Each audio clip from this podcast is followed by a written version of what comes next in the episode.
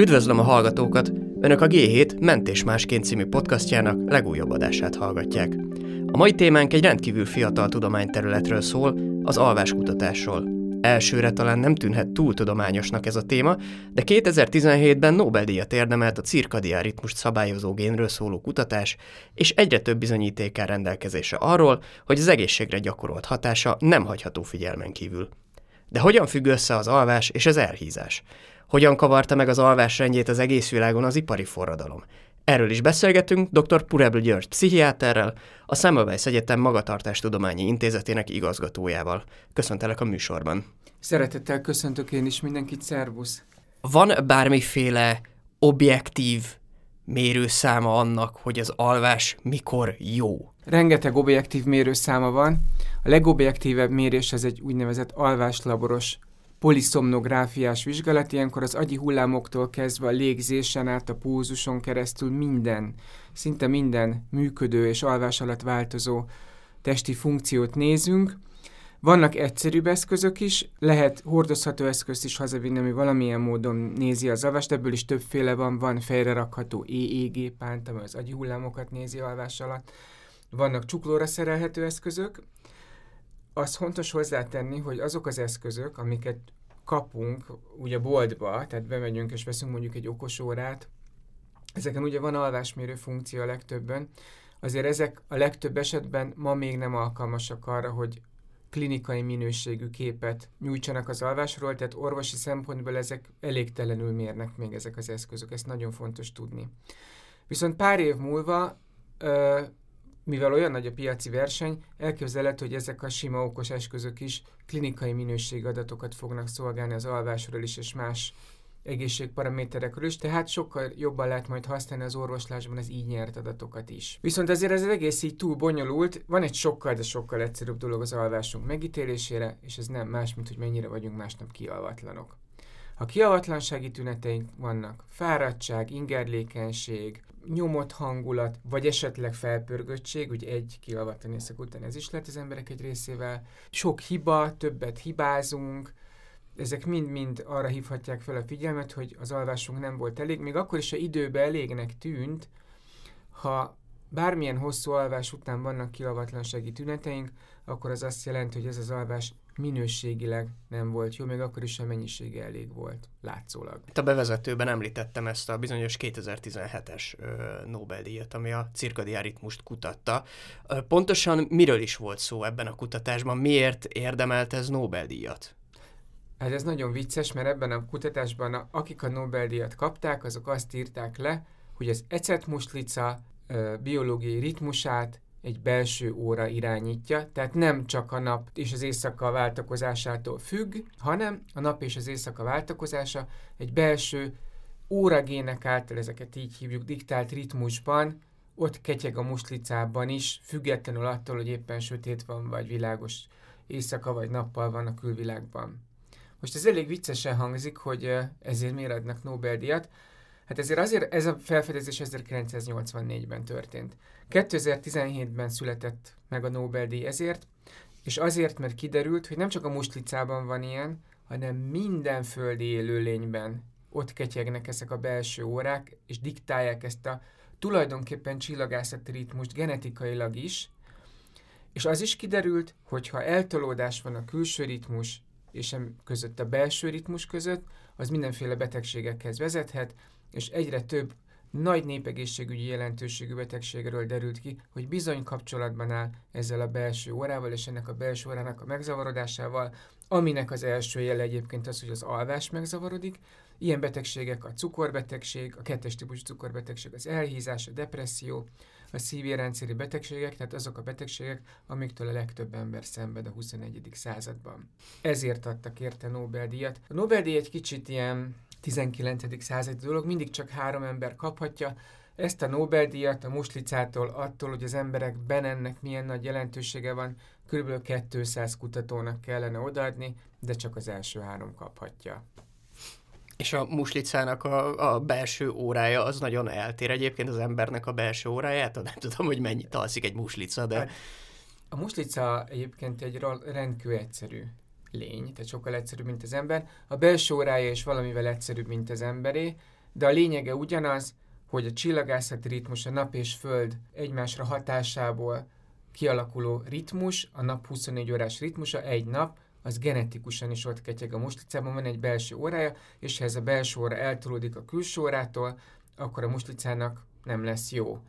Ez úgy derült ki, hogy azok a fiú muslicák, akiknek összezavarodott a belső ritmusok, azok kevés voltak sikeresek a párválasztásban és a szaporodásban. Például ez volt egy jel, ez volt a kiinduló pont, lehet, hogy ez persze csak városi legenda, hogy a, aki elkezdte ezt az egészet kutatni, azt látta, hogy bizonyos fiú muslicák bénábbak az udvarlásban, mint a többi.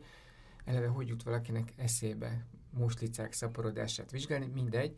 És azt találta, hogy azok bénábbak, akiknek össze van zavarodva a biológiai ritmusuk, és megnézte jobban, és kiderült, hogy a muslicáknál ez egy belső ritmus is, és aztán kiderült később, hogy nem csak a muslicáknál, hanem minden rovarnál, minden állatnál, az embernél is, és a növényeknél is, és ma már tudjuk, hogy a baktériumoknak is van ilyenjük. Ugye a, az embereknél általában azt halljuk, hogy a napi 8 óra alvás az, ami az ideális. Ezt az ember lefekszik este, föl kell reggel, és ha minden jól megy, akkor ki is pihente magát. Ugyanakkor egy tanulmánycikk, amit te is átküldtél, azt találta, hogy tulajdonképpen ez az egyhuzamban történő alvás, ez csak az ipari forradalomnak az eredménye. Hogy volt ez régen, és miért változott meg? Nagyon jó kérdés. Mennyire régre menjünk vissza az ősközösségbe, vagy a vadászógyűjtögető kultúrákba, vagy elég az ipari forradalom előttre visszamenni? Hát, hogyha tudjuk, hogy mennyit aludt az ősember, akkor ameddig azt... lehet, de... Oké, okay, azt nem tudjuk, hogy az ősember mennyit aludt, de azt tudjuk, hogy a mai vadászógyűjtögető törzsek tagjai mennyit alszanak, akiknél nincs villany, és akik a környezettel teljes harmóniában élnek, mert nem tudnak más tenni, ott laknak az erdőbe. Ők hat órát alszanak. 6 órát, nagyon keveset, viszont a, a belső, ez a bizonyos belső biológiai ritmusuk, a napi ritmusuk teljesen összhangban van a külső környezet napi ritmusával. Most ez a 6 óra sem egyben történik, hanem alszanak délután is, meg éjszaka is. Ez változott később a kultúrával. A középkorban egészen a villanyvilágítás bevezetéséig az embereknek egy olyan alvási ritmusa alakult ki, hogy Bizonyos kultúrákban aludtak délután, ez volt a siesta, ez másfél óra alvás volt, bizonyos kultúrákban már akkor sem. Aztán az emberek lefeküdtek relatíve korán, a sötétedéskor vagy a sötétedés után egy-két órával, aludtak, és fölébredtek az éjszaka közepén, akkor fönn voltak egy-két óráig, még akár meglátogatták a szomszédaikat, imádkoztak, vannak ilyen középkori könyvek, amik azt írják, hogy ekkor kell szexelni egy keresztény embernek. Tehát voltak feladatok vagy tevékenységek, amik így erre az időszakra voltak szignálva, túl sok dolgot nem lehetett csinálni, mert nagyon gyenge volt a világítás abban az időszakban, majd aztán visszafeküdtek és aludtak még egyet. Ezt úgy hívjuk, hogy bifázisos alvás, tehát éjszaka első felében alszom, aztán fönn vagyok, és aztán az éjszaka második felében alszom.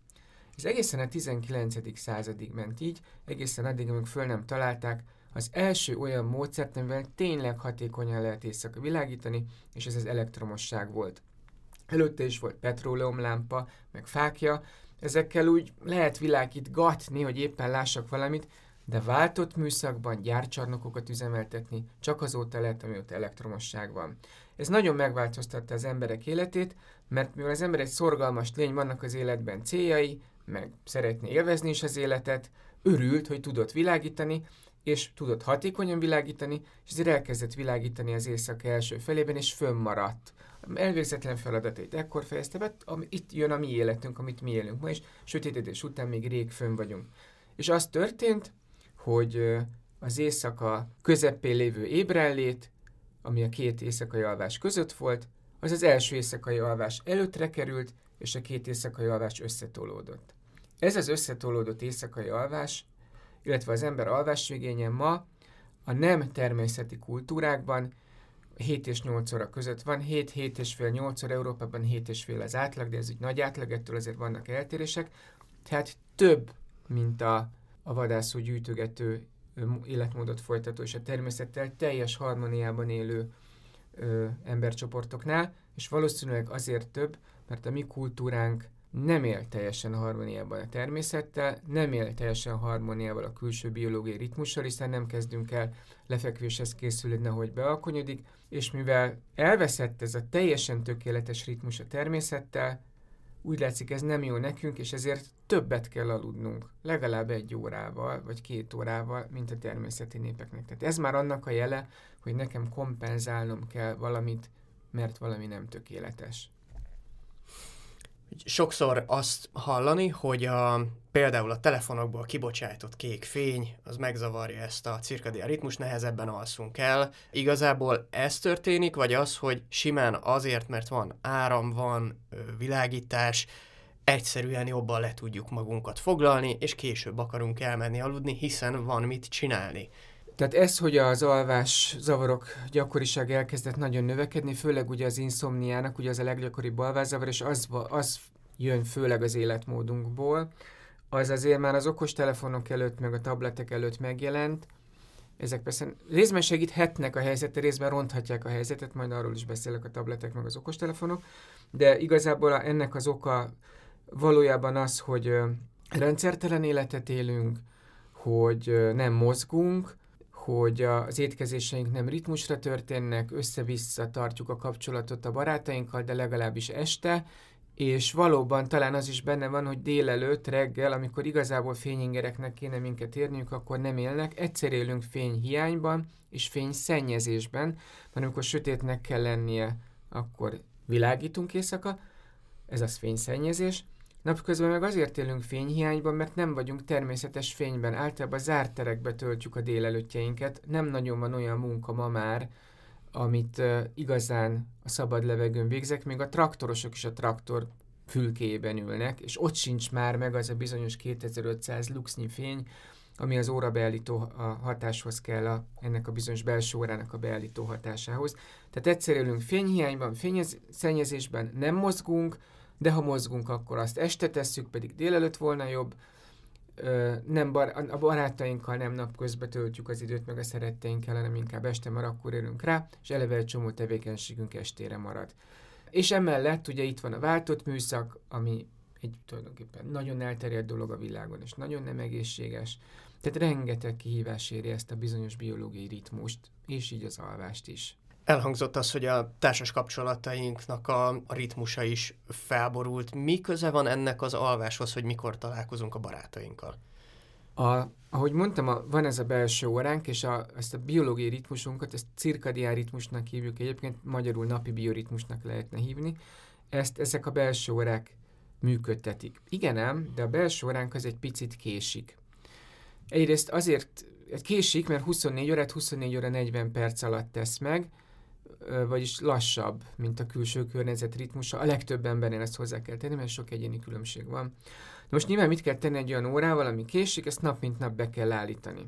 Ezért vannak órábeállító hatások, ezt a genetikus órát külső hatások állítják be, környezeti hatások.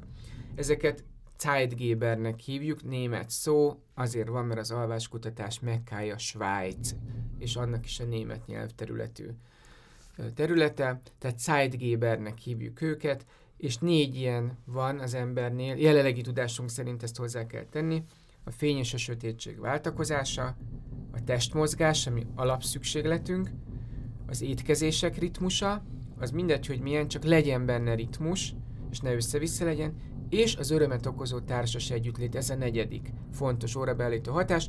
Hogyha ezek ritmusra történnek, és van bennük rendszer, akkor a belső ritmusom stabil lesz, akkor is, ha az évszakok változnak, és hol hosszabbak a nappalok, hol rövidebbek a, a nappalok, ahogy változik az idő, akkor is stabil marad a belső ritmusom, hátutazok sok-sok időzónát, és akkor is, ha valami egyéb dolog megzavarja, mint egy betegség. Viszont ha ezek nem stabilek, ezek, ezek a környezeti órabeállító ingerek, akkor az órám össze fog zavarodni minden egyéb ok nélkül is. Mit jelent egy összezavarodott óra az emberi egészségre nézve? Az összezavarodott óra első jele az az alvásnak a megzavarodása. Tehát, hogyha valaki elkezd rosszul aludni, az annak a jele, hogy valamit, valamire nagyon oda kell figyelni a szervezetében, mert valami, valami változás történik, ami figyelmet igényel. Nagyon fontos, hogy mindenkinek van egy-egy rossz éjszakája, tehát nem abból kell kínulni, hogyha egyszer-egyszer rosszul alszom, akkor nem kell rögtön megedni, ilyen van.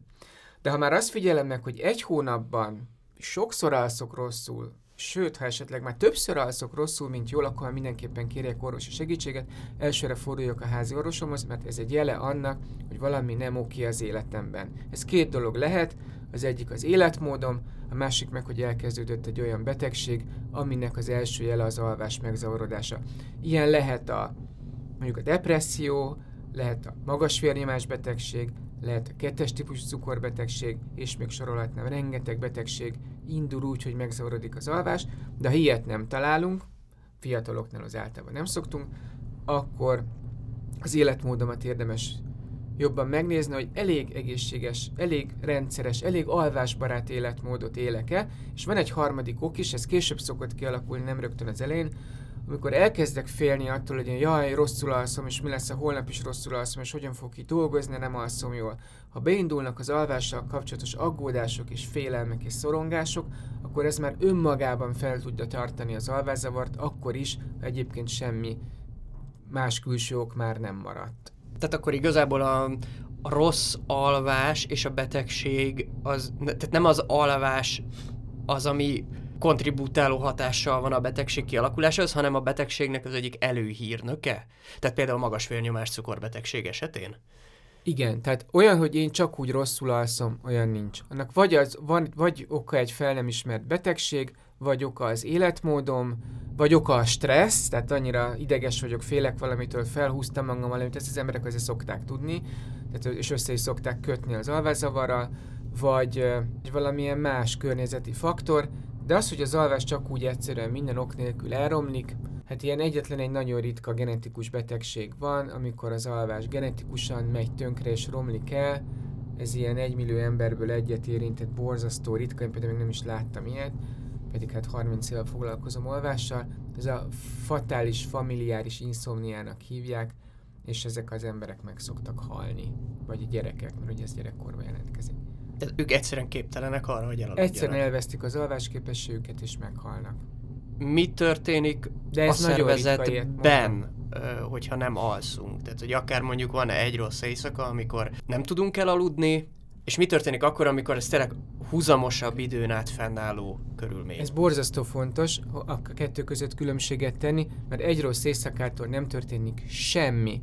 Kialvatlan vagyok, másnap nyűgös vagyok, fáradt vagy éppen felpörgött, ilyen is van egy rossz éjszaka után. Itt kettő dologra érdemes figyelni, ha egy éjszaka nem aludtam ki magam, ne kompenzáljam a kialvatlanságomat, mert azzal elronthatom a következő éjszakát is, ha mondjuk lefekszek nappal, túlkávézom magamat.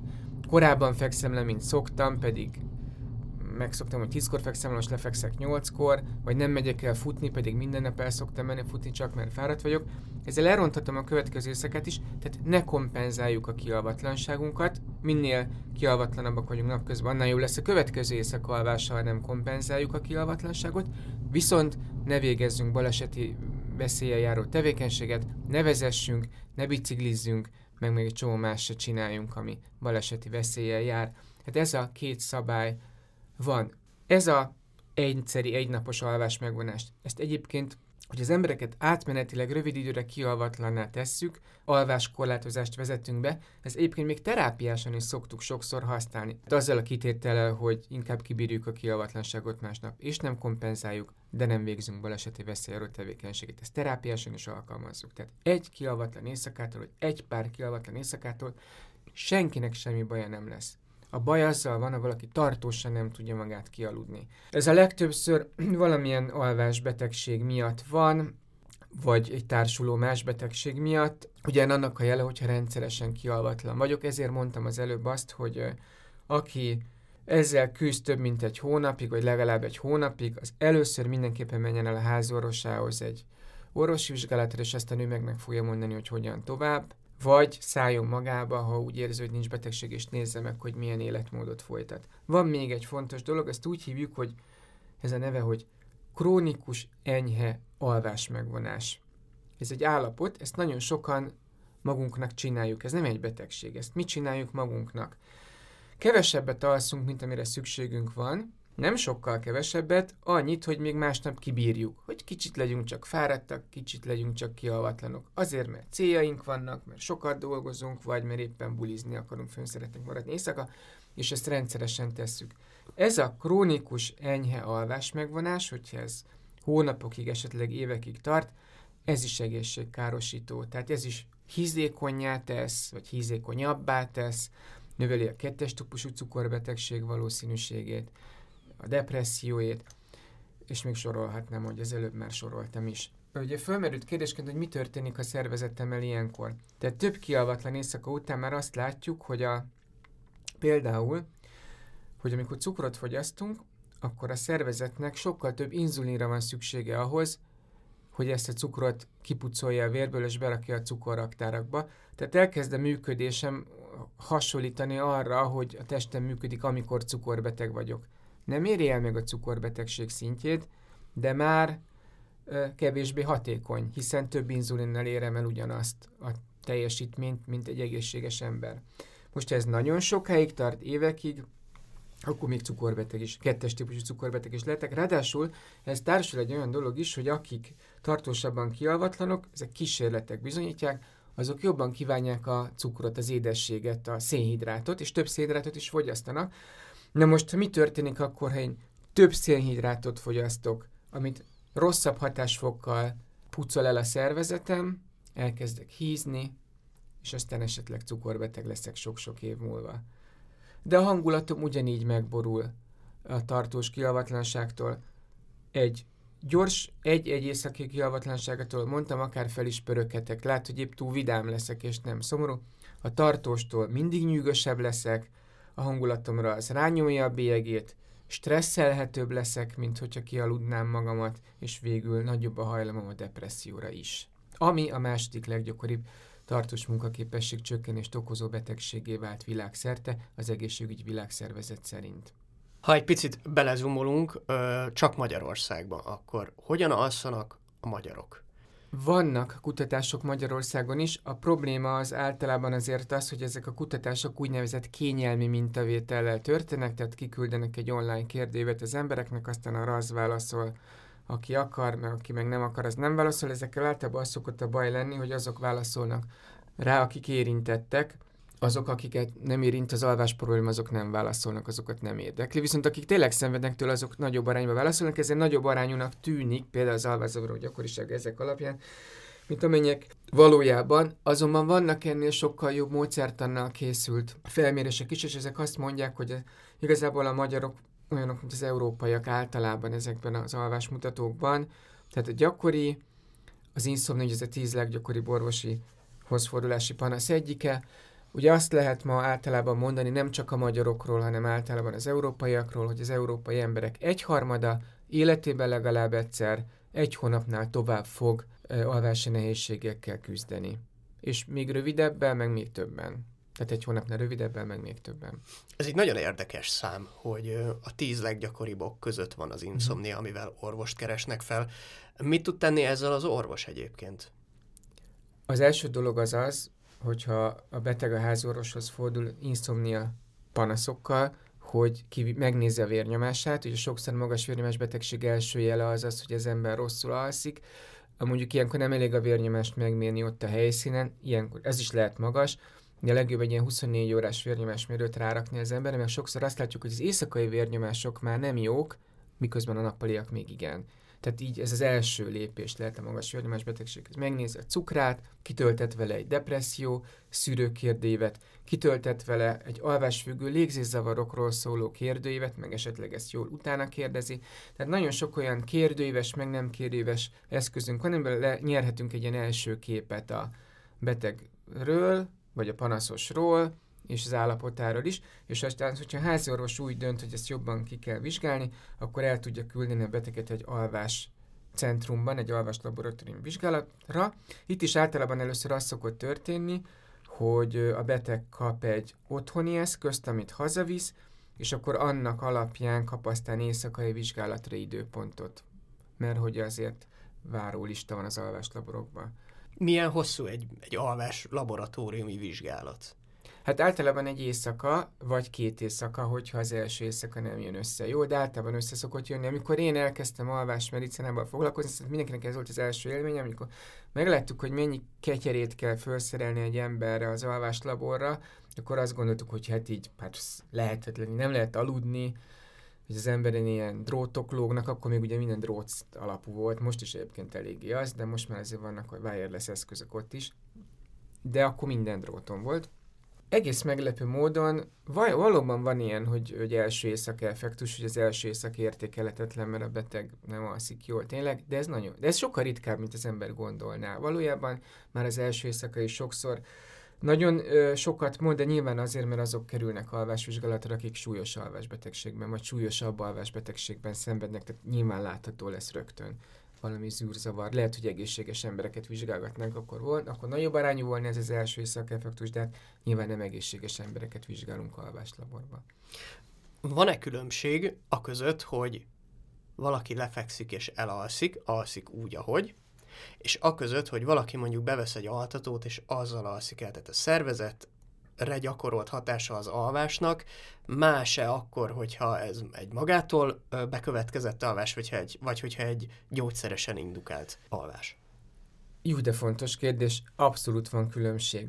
A, az ideális altató az az orvostudománynak egy ilyen szent grája. Ugye azt értenénk alatt, hogy olyan altató, ami természetes alvást produkál. Ilyen altatóval ilyen például nem rendelkezünk, illetve egy olyan van, ami elvileg Európában kapható már, nagyon drága, most nem fogom a nevét mondani, mert ezt nyilván nem lehet egy ilyen műsorba, az elvileg tud egészséges alvást készíteni, vagy produkálni, de hogy a, azért nem az altatók az első választandó szer az alvászavar kezelésében, mert nem okoznak természetes alvást. Egy, kettő, mert az egy látszat megoldás. Ugye, ahogy az előbb mondtam, az alvás megzavarodás az mindig annak kell, hogy valamin változtatni kell. Most, én változtatás helyett beveszek egy gyógyszert, akkor nem oldotta meg azt az okot, amire figyelmeztet az alvásom, hogy változtatni kellene rajta, mielőtt az egészségem még jobban megromol. Kettő, ráadásul, hogy olyan, olyan szert veszek be az ok elhárítása helyett, ami még természetellenesebb alvást okoz, az pedig duplán nem jó. Ugye a, a, azok az altatók, amelyeket szélesebb körben lehet kapni, és olcsók, és jobban hozzáférhetők Magyarországon, ezek látszólag jó alvást okoznak, de ebben az alvásban kevesebb lesz az álomlátó alvás, és kevesebb lesz az igazi mély alvás is, vagyis nem olyan lesz az alvás, mint hogyha természetesen aludnénk. Ennek ellenére ezek jelentenek segítséget, tehát nem tilos altatót szedni, de az Európai Alvástársaság az azt mondja, hogy a legtöbb altató olyan, hogy egy hónapnál tovább nem volna szabad szedni, csak átmeneti segítséget jelentenek addig, amíg az életemet, az egyéb dolgokat rendben nem teszem, amíg ki nem alakítom az alvásbarát életmódomat, amíg meg nem nézem, hogy mitől lehet a, mi lehet a kiváltók, és azt el nem állítom. Addig átmeneti segítségként jönnek szóba az altatók. Van olyan altató, amit persze tovább is lehet írni, de az, amit az egész világon tapasztalunk, nem csak Magyarországon, ez ezt tegyük hozzá, hogy az emberek éveken át szednek altatókat, azt, azt egyetlen orvostársaság sem javasolja, sehol a világon, de sajnos mégis ez történik sokszor. Magyarországon is és máshol is. Mennyire nehéz lejönni az altatóról?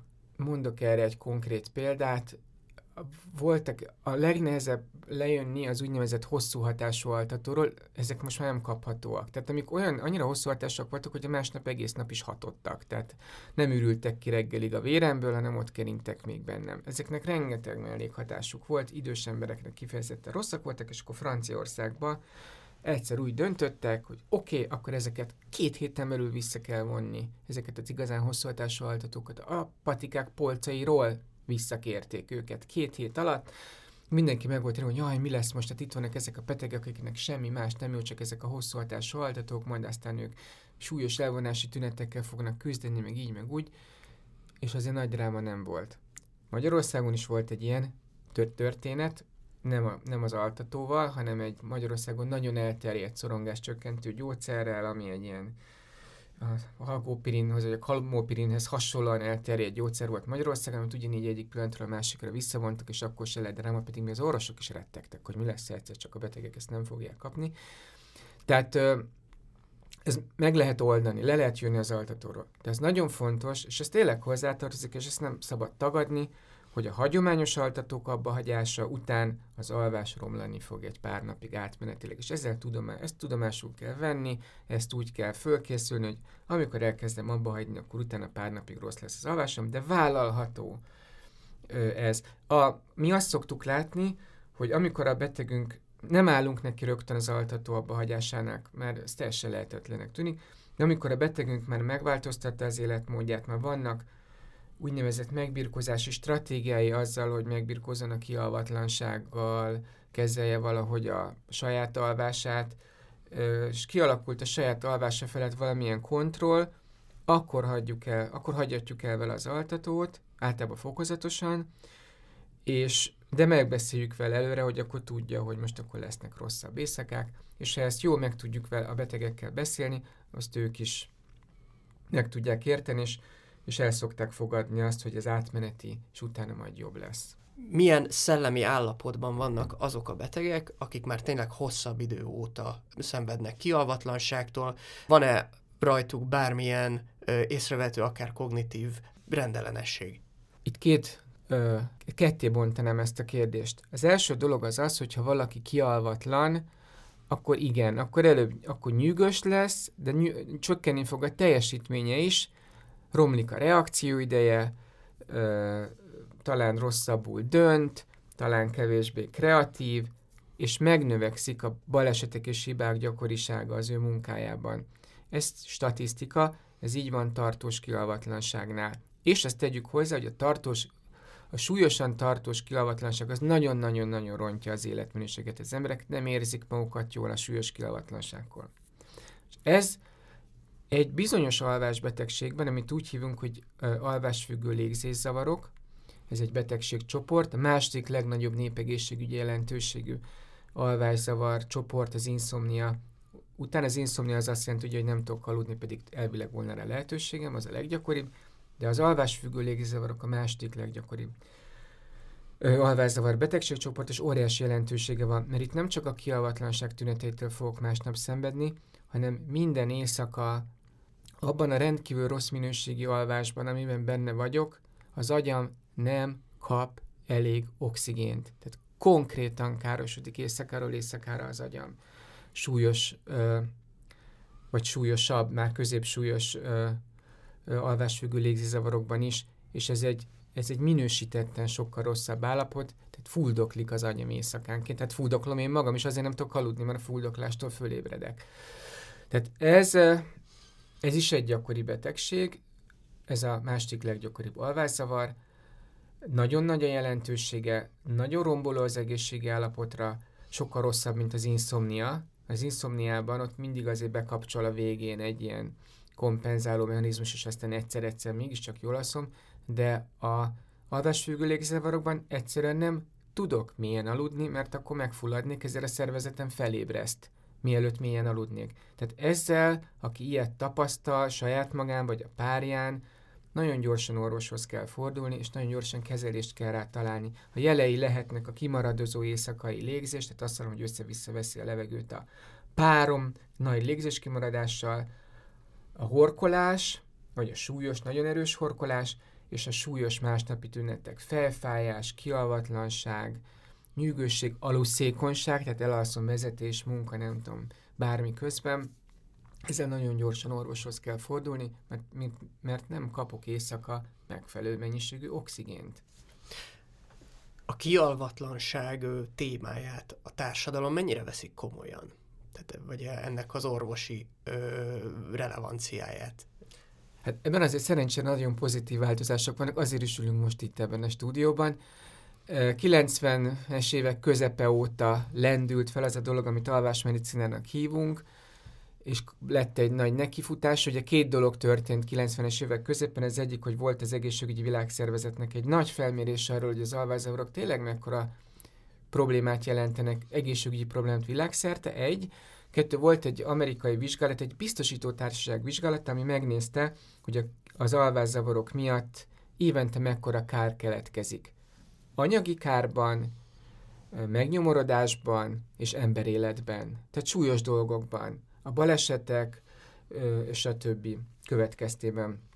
És ez a szám nagyon magas lett, és akkor elkapott az alvás egyre nagyobb és nagyobb figyelmet, és egyre inkább elfogadja a világunk azt, hogy az alvás fontos dolog, az alvásra sokkal jobban oda kell figyelni, de valóban a nagy áttörés tulajdonképpen 2017-ben volt, amikor a Nobel-díj üzente azt, hogy figyeljetek a biológiai ritmusotokra, így az alvásotokra is nagyon-nagyon oda kell figyelni. Ez egy orvos és élettani Nobel-díj volt, és nem a muslicák miatt adták, hanem amiatt, mert az embereknek ez egy nagyon-nagyon-nagyon fontos dolga. Tehát ez egy ilyen nagyon szimbolikus, nem, nem csak elismerése, hanem kinyilatkoztatása volt annak, hogy ez bizony nagyon fontos.